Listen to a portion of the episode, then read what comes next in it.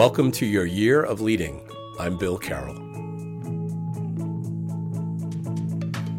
Leadership distinction number 36 Competence.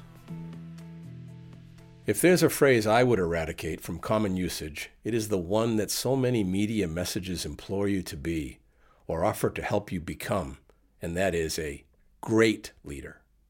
As if the uncommon occurrence of actual leading isn't already great enough. Greatness is not a useful gauge for those of us who train, teach, and coach leaders. It sets the bar too high. There's no common definition for it, as the meaning is as varied as the people who think about it. Moreover, its connotation is loaded with value judgments and moralisms, and don't we already have enough of that today?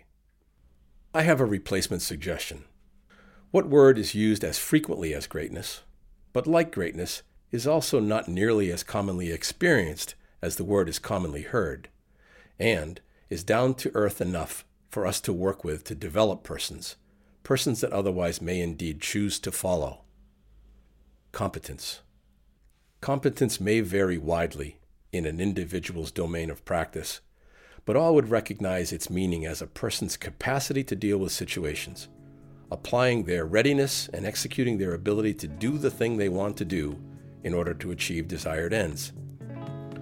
Competence may not dazzle like greatness, but if we look past the words coveralls and hard hat, we uncover from its oldest Latin roots a meaning that adds a touch of epic drama to the daily grind. A meeting of rivals. Your rival is the difficult situation you and your followers find yourselves in, and it is your competence that you will draw upon in meeting the challenge.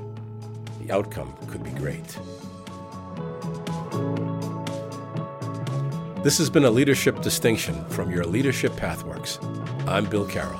Until next time.